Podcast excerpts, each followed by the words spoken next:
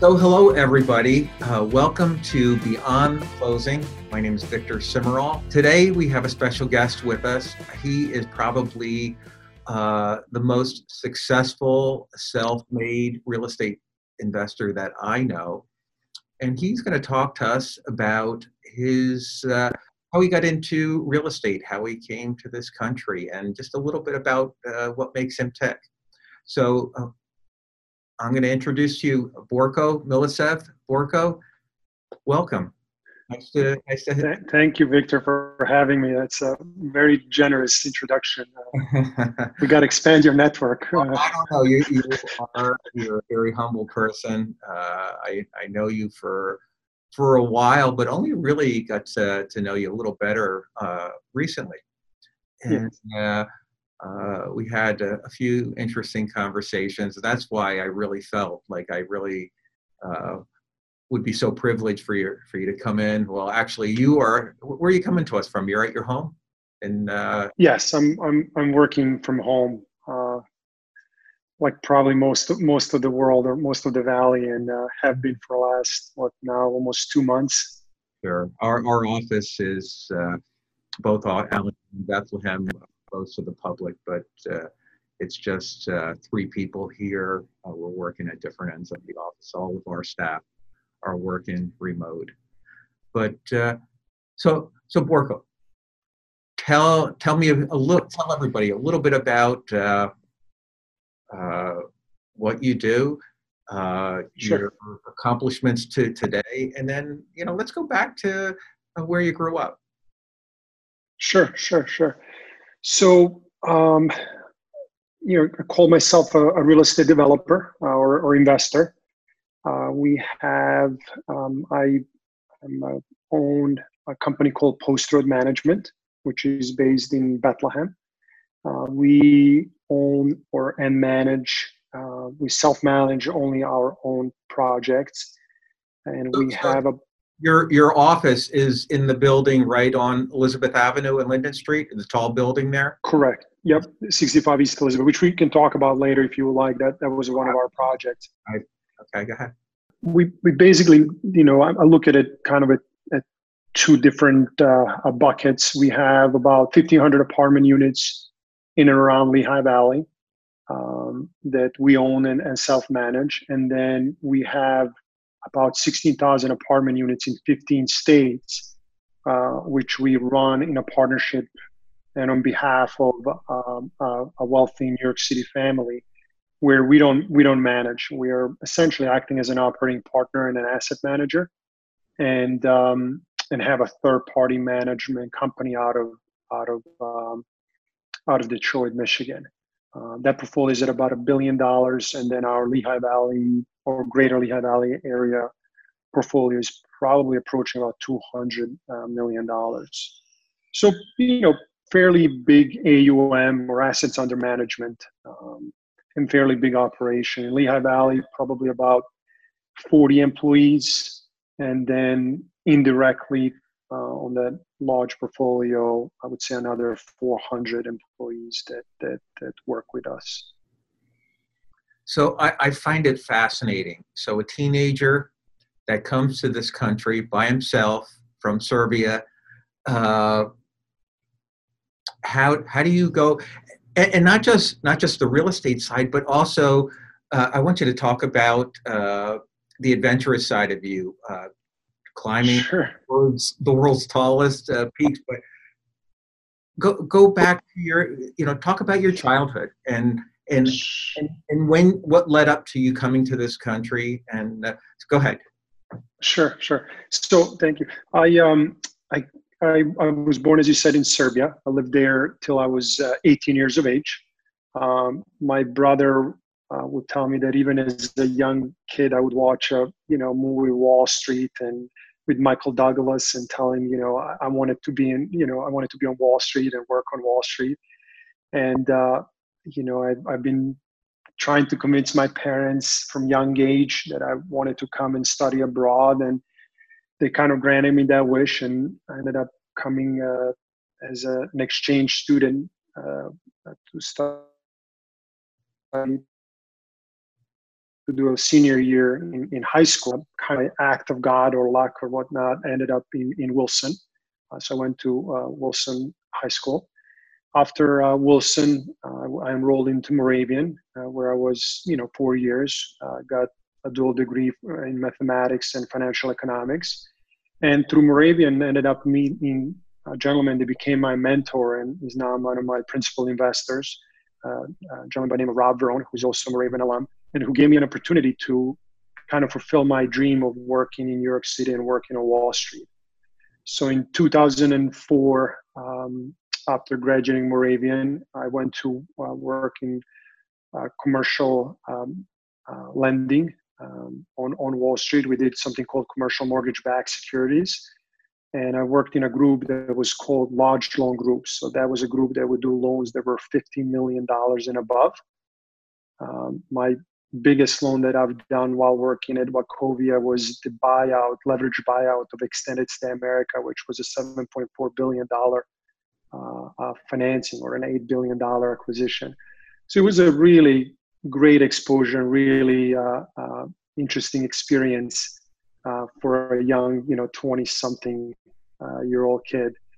Um, I did that from 2004 through 2008 and then as you know the kind of market blew up sure. Uh, my my my boss and, and my mentor rob verrone who at that time was the co-head of the entire real estate um, platform for wachovia and oversaw about 60 billion dollar balance sheet and 800 employees left and partnered up with um, a hedge fund called Scoggin Capital and another and a New York City developer called Belvedere Capital to start this distressed debt buying fund.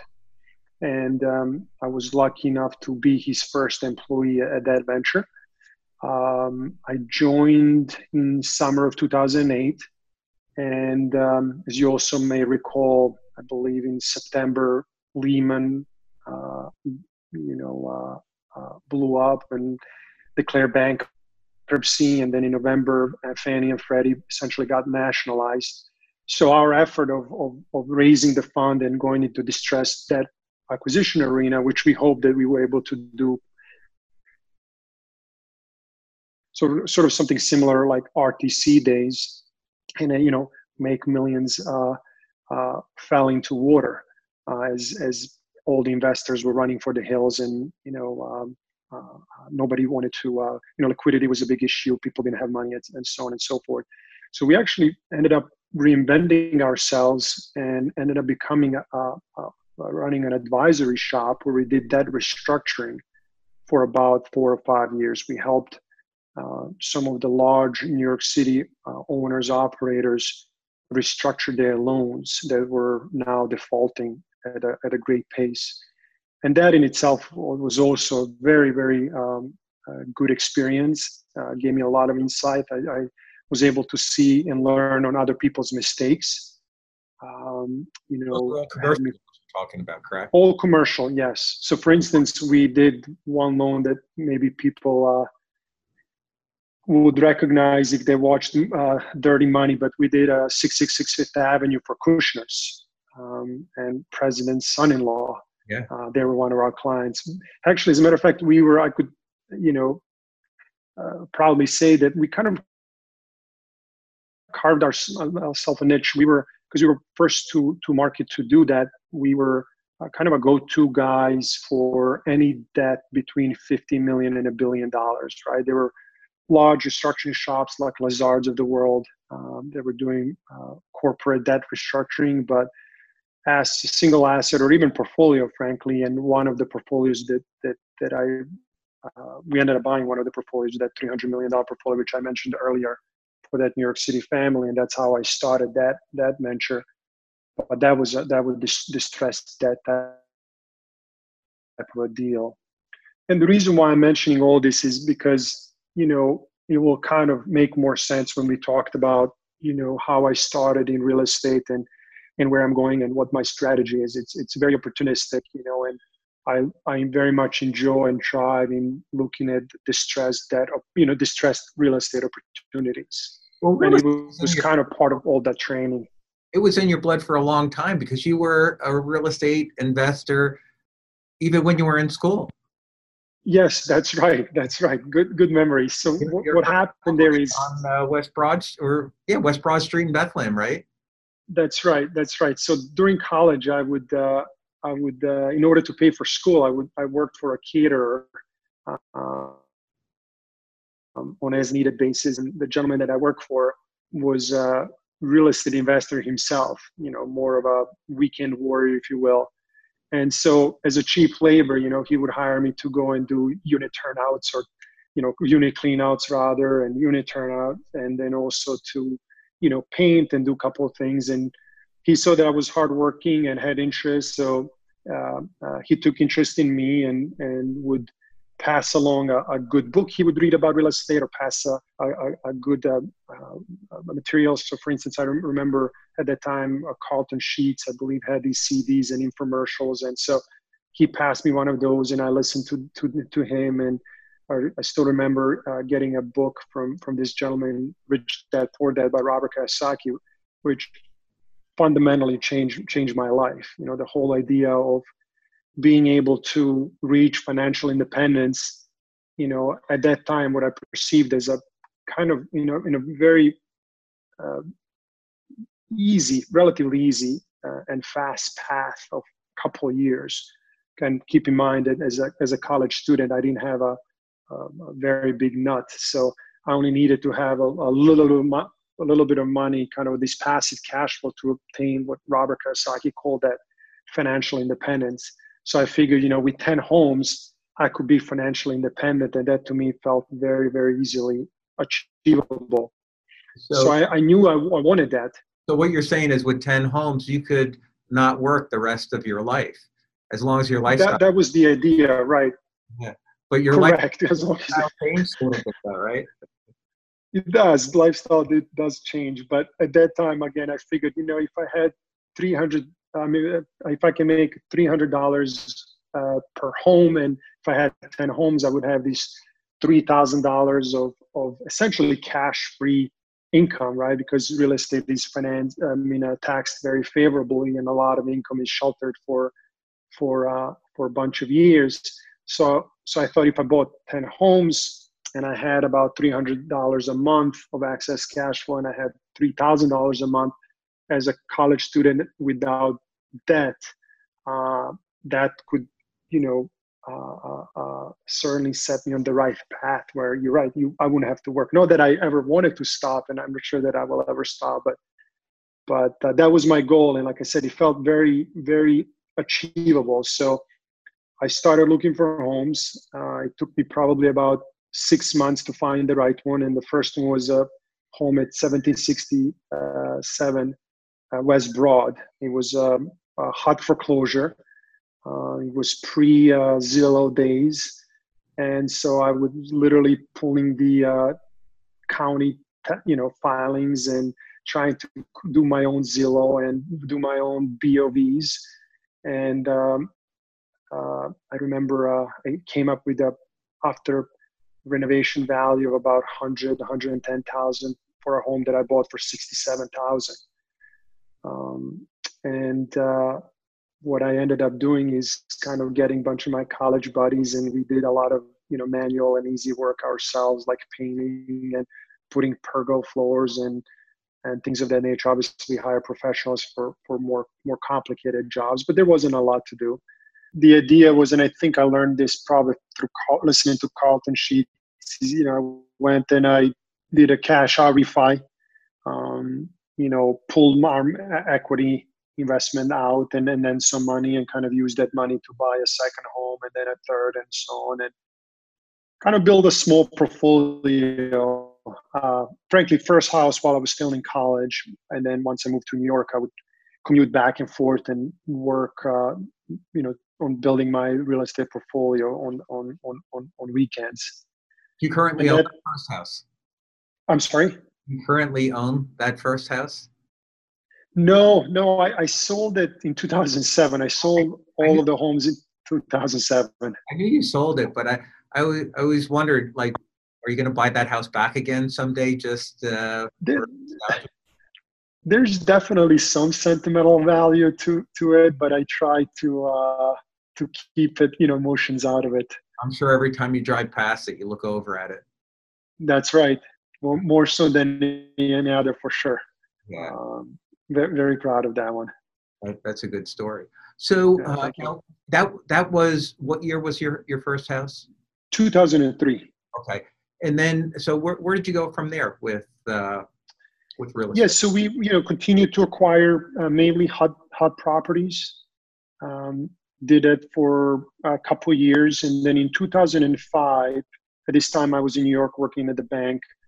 I stumbled across the first property in uh, a multifamily property that we uh, I acquired with a partner. Um, who's my manager uh, at the bank, different different gentleman, one of the MDs, managing directors that I work for, and. Um, I remember uh, we bought it was a 16 unit building on Livingston Street in Bethlehem uh, that we bought in 05, where we um, uh, uh, bought it. I think it was around seven, seven and a half cap rate, which at that time was possibly low, uh, believe it or not, for 05. But one thing that we noticed was that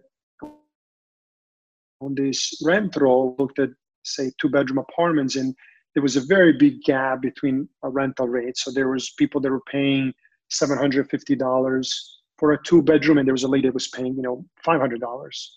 So we we saw this opportunity to kind of bring everybody to market or raise rental rates, and we were able with our first acquisition to drive. And I remember it like it was yesterday. I think it was the rental was about eighty eight thousand a year, and we were able to get it to about a, a 110 120,000 within about two years. Um, so it was as people re- refer to as kind of that value add uh, acquisition, where and our value add was you know by by adding or, or, or generating more more revenue. And then similar story with you know with as with single family homes. Once we were able to increase revenues, that increased the NOI. When the NOI increases, all things being equal, the value increases. So we went to another lender we're able to get you know do a new appraisal refinance take our investment out uh, take the debt you know repay the debt put a new debt on remove you know repatriate all the investments and had some excess cash when then frankly couldn't buy anything and that turned out to be the, the right thing. We as a matter of fact we were net sellers we sold all the homes in 2007 and didn't buy a multifamily property until 2009 and kind of we so for for the most part we you know it was a small portfolio but what we did have we kind of dodged the the bullet um, uh, with with with 08 uh, 07 08 09 uh, recession great recession. And then in 2009 we started uh, buying again. Um, I think one of the first buy was a property called Julian Court in, in Allentown, 1521 uh, West uh, Union Street, and that was a, a, bankruptcy sale. We actually went to a bankruptcy auction, and, and the same uh, partner, same managing director who I work for, directly him and I auctioned it off and bought that property, 20% occupied, you know, owned by a very bad landlord who, who now I think is in federal prison, uh, serving jail time for uh, money laundering and defrauding his partners. So um, you know, bad story, but it was a, you know, very heavy lift. We worked hard on it and, um, you know, got the occupancy up, fixed the property, renovated all the units and so on and so forth. And then bought another property right there around the corner and kind of slowly start building commercial or the multifamily side of the business. Um, and that went on till about 2010 is when I first wanted to quit uh, my my New York job, Wall job, and come back to the Valley and do this full time. But then my my mother uh, uh, was not happy about that, and she would. Uh, uh, you know, she persuaded me to to reconsider, which I did for about a year. Uh, I think they, you know, she and a couple other friends didn't didn't trust yet that I knew what I was doing and that you know, uh, I was doing the right things. So I ended up sticking New York uh, for another year, 2011. And then in 2011, we had another acquisition a project in, in Emmaus, 48 uh, unit in Emmaus, which we're actually in process of selling now. Uh, that I finally was like, you know what, I think it's the right thing. I'm doing the right thing. Uh, I gotta go and and do this full time. So I I quit uh, January 1st, 2012, basically, um, and came back to the valley, and I've been here ever since. Okay. So your your formula is it pretty much the, the same on just about all of your investments? So do you do you buy do you look at anything that's a one to four, or is everything yeah. so five units? Yeah. So very very good question, and I think there's a couple of things there that I can answer. So you know, in terms of a formula, my investment approach has changed over time. You know, I love that line that success leaves clues. Uh, so, you know, the idea is you don't have to be super original. Uh, you can find somebody that's successful and sort of emulate. So, being in New York and working for, you know, uh, uh for a bank where we were doing lending to these very large borrowers, you know, I got exposed to some very wealthy individuals and got a chance to observe them. So at first, the idea was, um, um, you know, never sell, buy, you know, buy something right, and that's the second aspect, which I'll talk about a little later.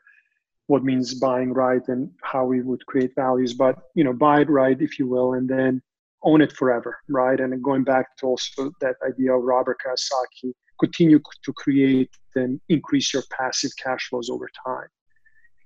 And that worked for me for for a bunch of years. As of late, I would say in the last three, four years, I've changed my strategy under the influence of the gentleman who I have 16,000 apartment units with. He's more of a kind of create value and, and get out, if you will. And that could still be three, four, five years. It's not flipping in the traditional sense of you know buying a house and selling it three four months and there's kind of a mathematical What you mean is uh, change the cap rate to your favor. Or, or, or even if cap rate stays the same right one way is change the cap rate correct if you're buying an asset that's that is greatly distressed right if you buy an asset that's call it like we bought that that 20 unit building i mentioned on uh, julian court where it was falling apart you know the prior owner has been sucking it dry from you know for years not reinvesting capital and so that property would be categorized maybe as c c minus property. We go in we spend call it i don't know half a million dollars renovating 20 apartments in the building. Now you get into c plus b minus. So yes you have a change in the cap rate uh, theoretically. In addition to that you can now charge higher rental rates because you have a much nicer product. So that's the value that we will create. Um, you can also create value, you know, or discover value, if you will, if you buy distress, right? So buying uh, properties um, at foreclosures, buying properties that were in bankruptcies, buying notes, uh, which I've done quite a bit and I really enjoy um, uh, because I think that the field, the number of people that do that is not that crowded and I understand it, and it is complicated, but I understand and I actually enjoy working on it. It's kind of almost like a playing uh, a chess, um, and uh, you know, just understanding given the training that I've had in New York that I mentioned earlier, doing uh, debt restructuring, that distressed debt restructuring. So those are all different ways that you can create value, and sort of going back to what I was talking about, you know, under the influence of the gentleman that I currently uh, uh, work with, um, one of the partners is that you know mentioned selling it once that value is created. So if you kind of think about life of the investment, you know, you do all these things that we talked about, you know, and mainly it has been spending capital renovating, upgrading, you know, taking all dilapidated buildings, buildings that are falling apart. And a lot of buildings that we've done as of late are buildings that nobody really wants to touch and been sitting vacant for years doing all the work, again, creating that value, and then you can continue to own it. And that value, after that point, after you've done all the work, is not going to grow that great any longer. It will grow with some inflationary level, or it will grow, right? If you believe that Lehigh Valley or whatever market you're in is going to grow by itself, right? Given the dynamics, supply and demand that are happening in, in that market. But it's certainly going to be at a slower growth rate than the first part of the investment, which is when we were doing all this work. So just to simplify, let's say that out of a hundred dollars that you can make, first eighty dollars I make upfront by doing again, let's call it all the work, right? Um, renovating, upgrading, releasing it, et cetera, et cetera. And the remaining 20, and that takes me, say, a year or two.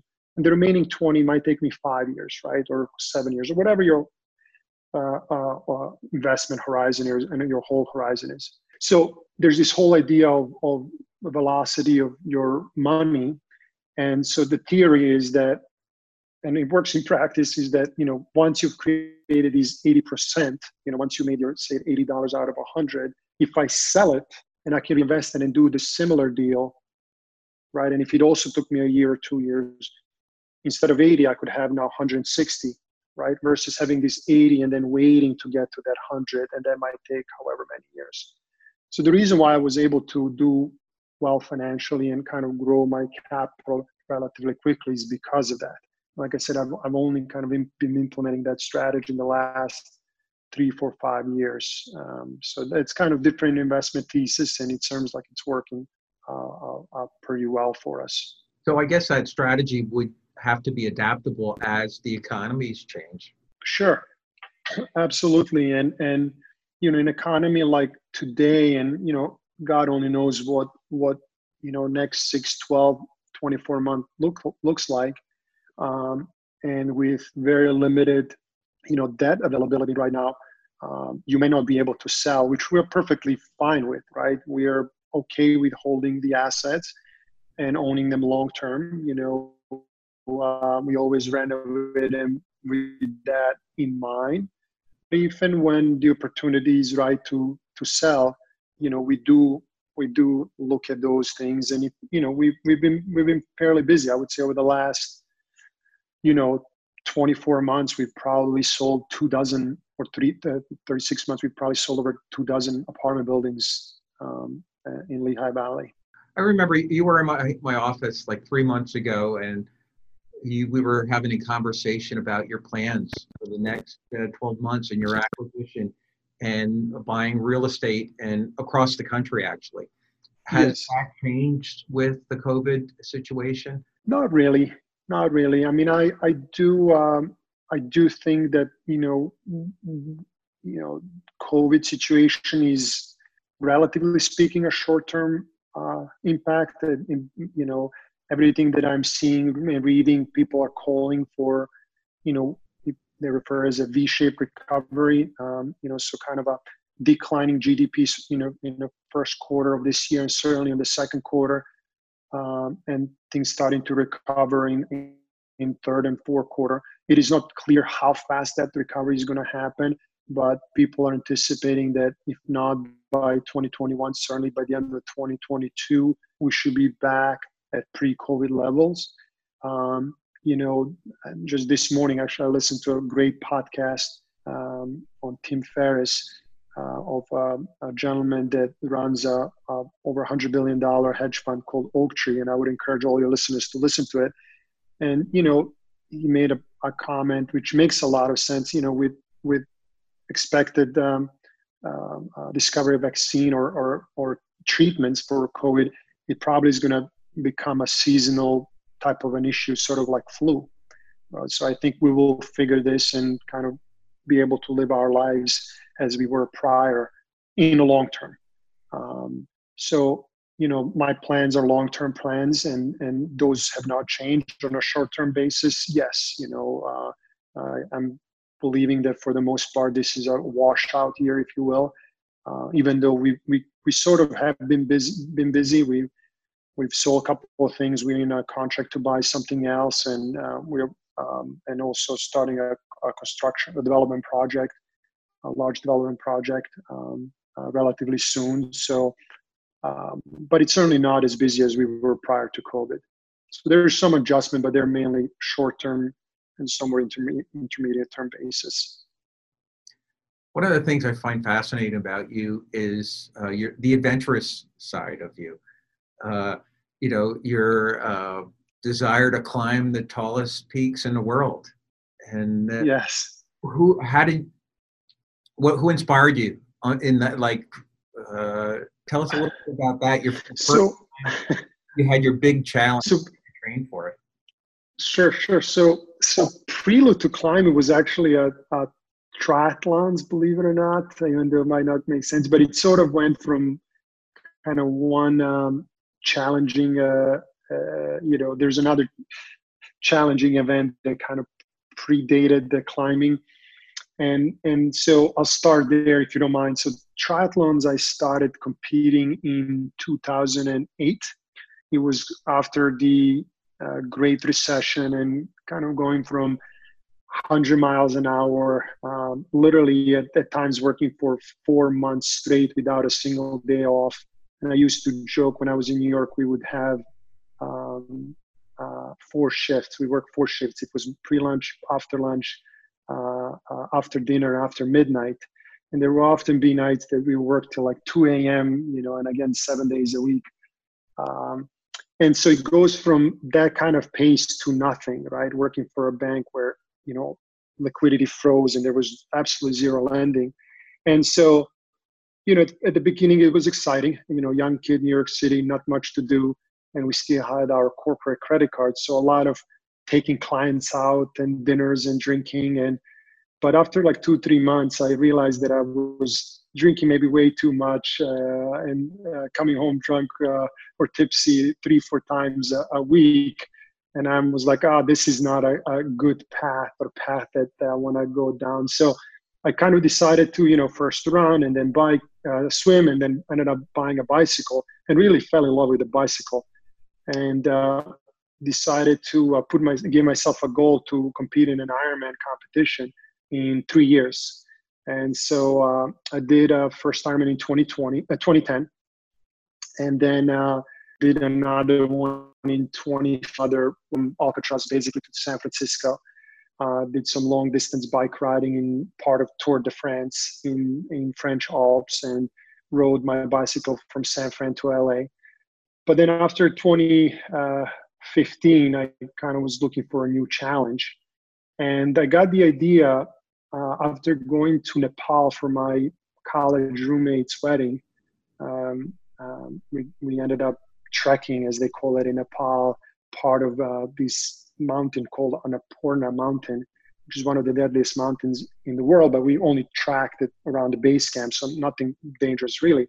But just being in presence of these, you know, 26, 27, 28,000 feet peaks was awe-inspiring. And as I say to people, you know, if you, if you don't believe in God, you start to when you when you when you see Himalayas and, and get get get exposed to those massive mountains. So anyway, I, I got back and and and was the bug had bitten me.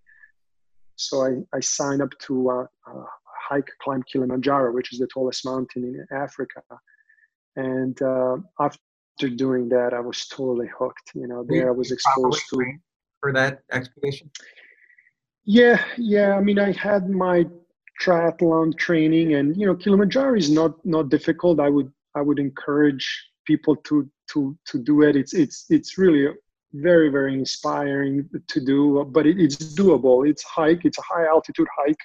Um, not really difficult. Not other than the altitude, uh, but that's why you take your time. When most people fail by trying to rush it, um, there's actually statistics where you can see longer you take, higher uh, your chances are of, of summiting. Um, so people in reasonable shape or people that want to uh, dedicate themselves to training and preparing for that, they can absolutely do it. Um, and uh, anyway, so after that, I was I was hooked, and I saw this challenge of doing seven summits, which was the tallest mountain on each continent and um, I've done five so far uh, without Everest and without Antarctica. I'm, I'm considering doing Antarctica. I would love to see that continent. People say that it's absolutely magnificent and compare it to as close as they said, as closest to being to the moon. So I, I would really like to experience that. And but I, and then as far as Everest, I, I don't think I will do it. Uh, I did um, I did Denali last year, and that was three week, uh, three weeks long expedition where you're completely off the grid. and uh, it's a long time to being intense and out there and and everest is even longer. It's about 45 to 60 days and i just couldn't picture myself at this point in time. And you know recently started a family. I have a young daughter and i just couldn't imagine myself being away for for those the, the long periods of time.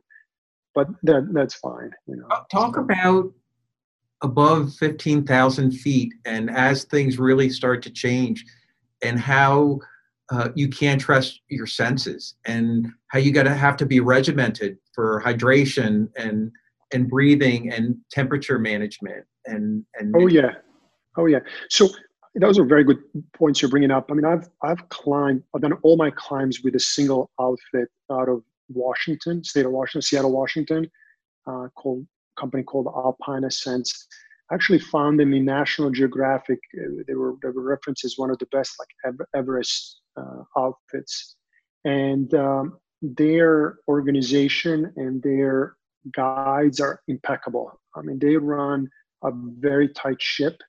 I mean, from prep um, uh, to the expedition, you know, and and the gear list, which is often hundred plus items long um, uh, and kind of training you, you know, where they teach you about a lot of those things you mentioned, you know, how to layer, um, meaning how to stay warm, you know, and and um, you know how important that hydration is, and and feeding fuel, right? Uh, eating food is that that's how you that's your fuel, and that's how you create uh, energy, and and how to sleep and altitude and all those type of things but that doesn't stop and that's why i love alpine ascents and, and go with them exclusively is because that doesn't stop even on the mountains. I mean they're the uh, just the last trip um, we did in alaska i mean they're constantly checking on you even you know even in a subtle ways that you would know looking how much food did you eat because people tend to lose the appetite and it's hard for you to eat.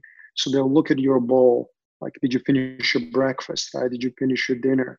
Uh, questioning you how many liters of water did you drink you know you know might sound odd but have you gone to bathroom? You know if you're not you know going to bathroom you know you're not taking enough of hydration um, things like that. How did you sleep? How much did you sleep? You know so it's a it's a very um, uh, um, very well structured plan and you know, I wouldn't dare to kind of do it on my own or or just with group of friends deciding, hey, let's let's go up and, and climb these mountains.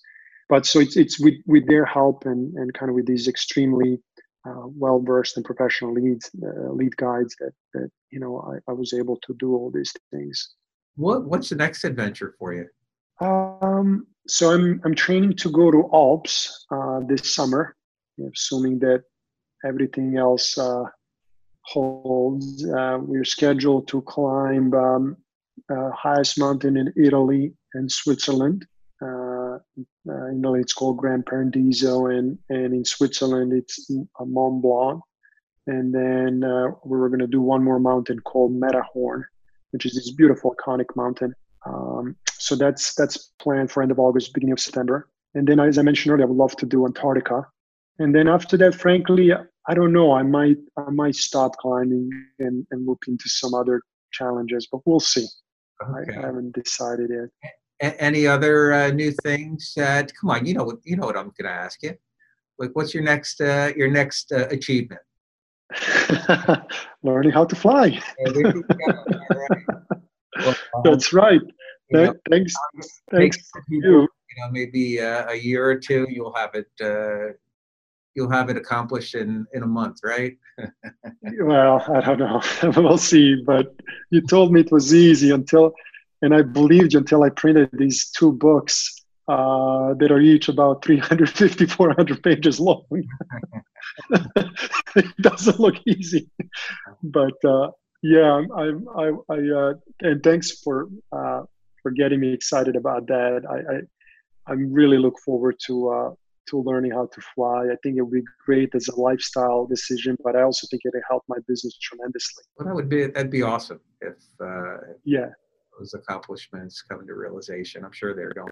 You know, I can't thank you enough. You're just so gen- generous in uh, uh, your conversation and always being available. And thank you. appreciate it so much. Uh, thank you. Yeah, so likewise. And, Thanks uh, for having me. And uh, if I can be of any other help or service, you know how to find me. I look forward to things getting back to normal and uh, where people can socialize and uh, enjoy themselves again. Thanks again. Yes, thank you. Take care.